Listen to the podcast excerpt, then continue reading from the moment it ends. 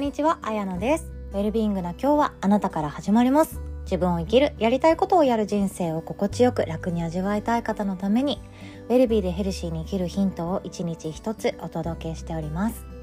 ウェルビーパートナーのあなたは今日はいかがお過ごしでしょうか？このポッドキャストチャンネルを一度でも聞いてくださった方のことを私はウェルビーパートナーの仲間だと思ってそう呼ばせていただいております。で今日はですねやめた逃げたで進む人生もあるっていうちょっと強気なお話です。やめたとか逃げたとかなんかそういう世間一般的に言うとマイナスイメージのワードって私の中では一つ答えが出ていて私にとっては人生が進む瞬間はいつだってやめたとか逃げたとかだったなって思ったんですね。あと終わりにするとか。そういうことで自分のあやっぱり私はこうやっていきたいっていうことがクリアになってきたなっていう思いに昨晩駆られることがあって今日はそのお話をシェアさせていただきたいなって思っています。で昨日の夜は何があったかっていうとそうあの無料のオンラインワークショップ「あなたのやりたい仕事を見つけるワーク」っていうものを開催させていただいていたんですよ。でご参加してくださった方ありがとうございますいつだってポッドキャストで話さないような話をワークショップでは必ず話そうと思ってそう一般公開できないよねっていうか長期的に保存できないよねっていう話を必ず シェアしたいなって思いでいつも話させていただいてるんですけどなんとなんとそこにですね私の高校時代のお友達が参加してくださっていたんですよ。でこれあの友達だからそりゃそうでしょうって思うかもしれないんですけどそうじゃなくて私あの高校とか大学の友達とほぼ連絡を取っていない。正しくは連絡先がわからない人で 実家に帰った時も、えっと友達と遊ぼうと思って連絡する友達なんていなくっていやちょっと寂しいやつって思ってくださって全然いいですよ。本当によくって。そのくらいの人間なんですよね。で私自身高校は吹奏楽部やっていてマーチングバンドやってたんですよ。マーチングバンドに憧れて選ぶ高校決めた行く高校決めたっていうようなそんな決め方をしたんですね。でマーチングバンドをしたいけど大学も行きたいから進学クラスを選んでっていう風に無理やり入った人間なんですよ。無理やり入った人間だけどそこでも自分の中でやりたかったのはマーチングバンドの楽器の方だったけど後ろで踊るカラーガードっていう方に選ばれちゃってですねでそっちで踊るっていう担当を私は任せられていたので自分がそのマーチングバンドの楽器をして演奏して全国大会に行きたくて選んだ高校なのにやりたい方ができなくてずっと悶々としてたんですね。まあこの話は全然どうでもいいんですけどどうでもいいんですけどその時に一緒に青春時代を送った友達が私のことを見つけてくれて昨日ワークショップに参加してくださったんですよ。多分ドキドキしたと思うんですよねなんかだって高校生の頃って16歳17歳とかだからそこから10年以上いやもっと経ってるわけで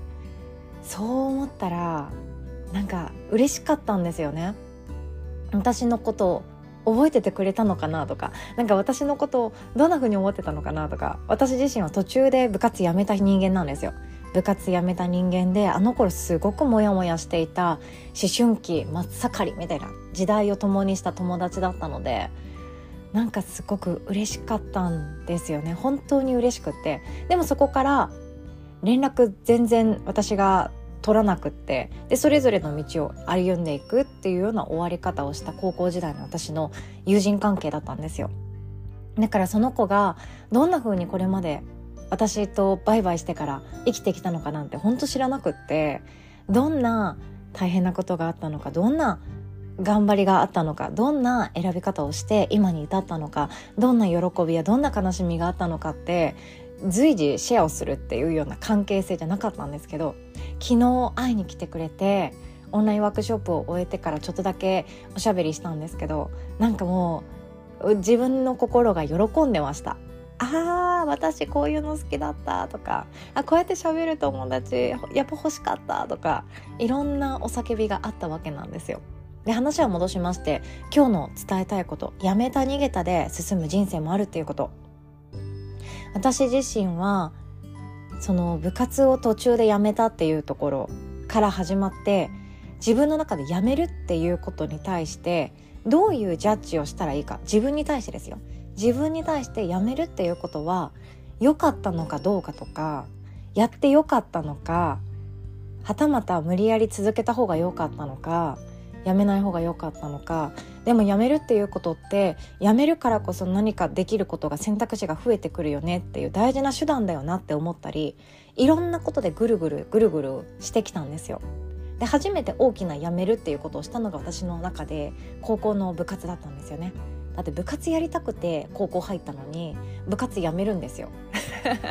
親も多分は？ってなったと思うんですよねであのもっとちっちゃい頃に多分たくさんやめるっていうことやっていてスイミングやめたいなそろそろうん OK とかピアノやめたいないやもうちょっと頑張ったらとかそういうやりくりはあったんですけどでも自分だけで自分の家だけで完結できることだったんですよね。これまでのやめるっていうこと。そう何かしらやめるっていうことは大体自分の中で完結できることだったんですよ。でも部活ってそうじゃないじゃないですか。会社もそうですよね。自分一人で完結する話じゃない時にやめるってていうことをするとまあ自分だけの話じゃなくなってくるから周りのことどう思ってんのとか今やめるとかどういう神経してるのとかなんかやめてどうすんのとかそういういろんなところが話が噛み合ってきてやめるって自分だけのことじゃないんだなっていうのを知らされたのが思い知らされたのが私にとって初めて高校の部活だったんですね。でその時ですよ。その時にたくさん相談したり話したり多分そういう存在だったんですよ。昨日会いに来てくれた彼女は。私にとって。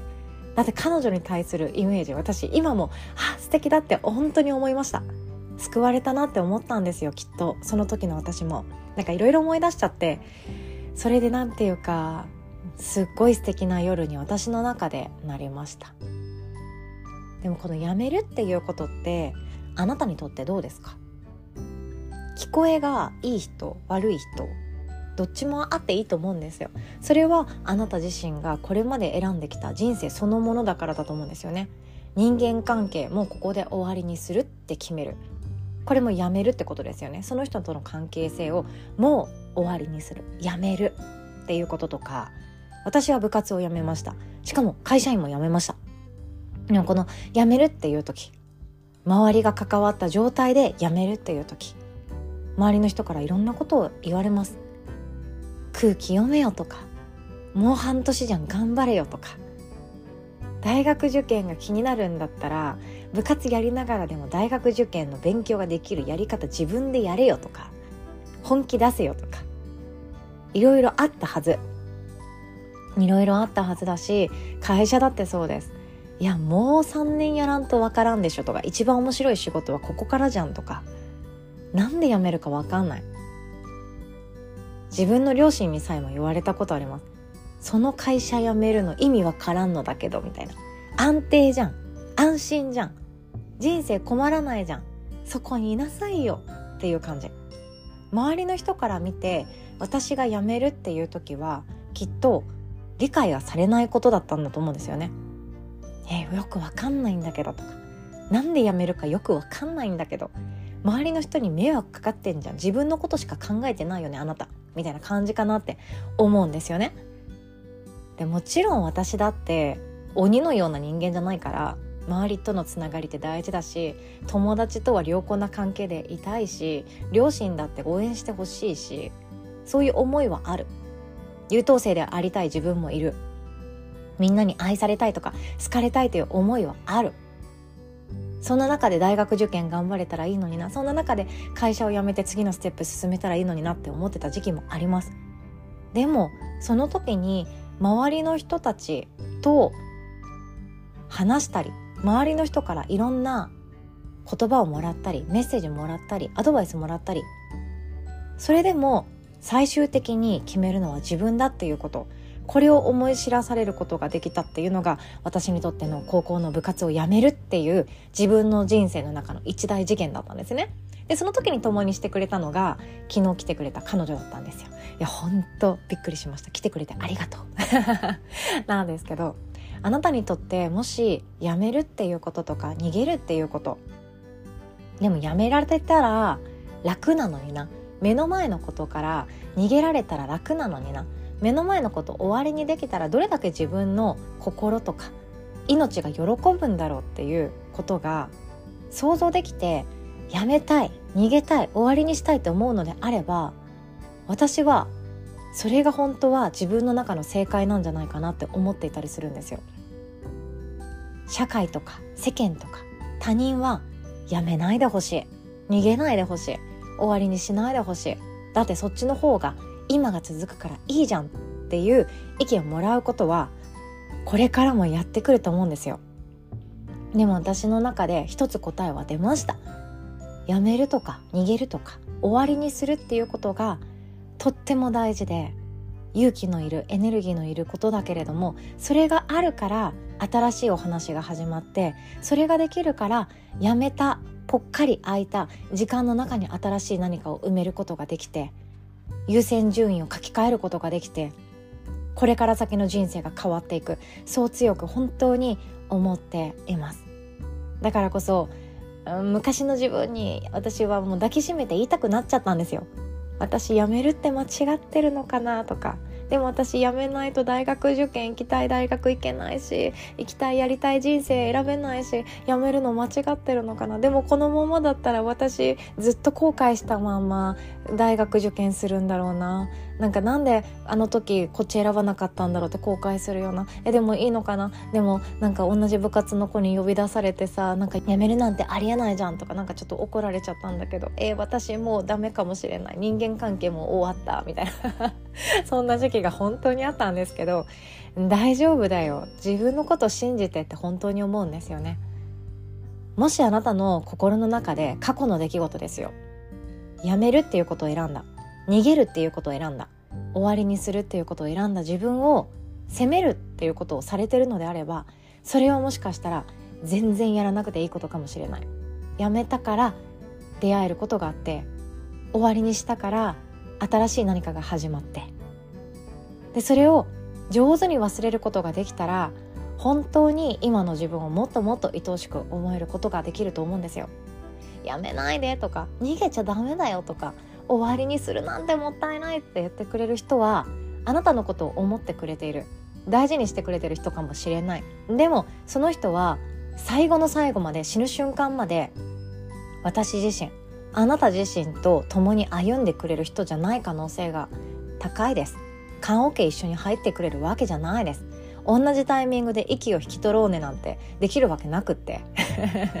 できるわけなくっていつだって私たちは自分の人生自分で生きていきますその時に周りの意見を聞くのか自分の腹の底から出ている言葉を選ぶのかどっちが自分が喜ぶか是非とも考えながら今日という一日を選んでいきましょう。ということで今日はこんなお話でございました。最後までお聴きくださりいつも本当にありがとうございます。で、最後にお知らせですね。昨日開催しました、あなたのやりたい仕事を、仕事の週は志なんですけど、仕事を見つけるワークは今後も開催させていただきます。土曜日の朝一から開催させていただいておりますので、お子さんに朝ごはん作ったら、よし、私の時間だと思って参加してくださってもいいですし、朝時間じゃあ好きなカフェでコーヒー飲みながら参加しようかなとか、車の中で一人静かに参加しようかなとか、公園で参加しようかなとか、そんな風にご自由に使っていただけたらなと思ってます。またリアルタイムでご参加できない方につきましてはアーカイブ VTR もシェアさせていただいているんですけれどもやっぱりリアルタイムで全集中させて自分と向き合う時間として使っていただきたいとは本当に思っているんですよね。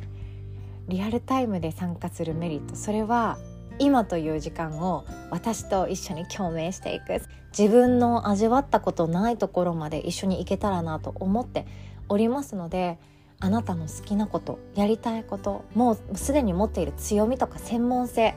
それがクリアになってるひとときかなと思っております。詳細はこの音声の概要欄の URL リンクからチェックしていただけますと幸いです。お会いできるの心から楽しみにしております。なおご予約の際にですね質問フォームご相談フォーム用意してますので何でも書いてください。それに対してもお答えさせていただきます。では今日もあなたからウェルビーが始まっていきます。おしまい。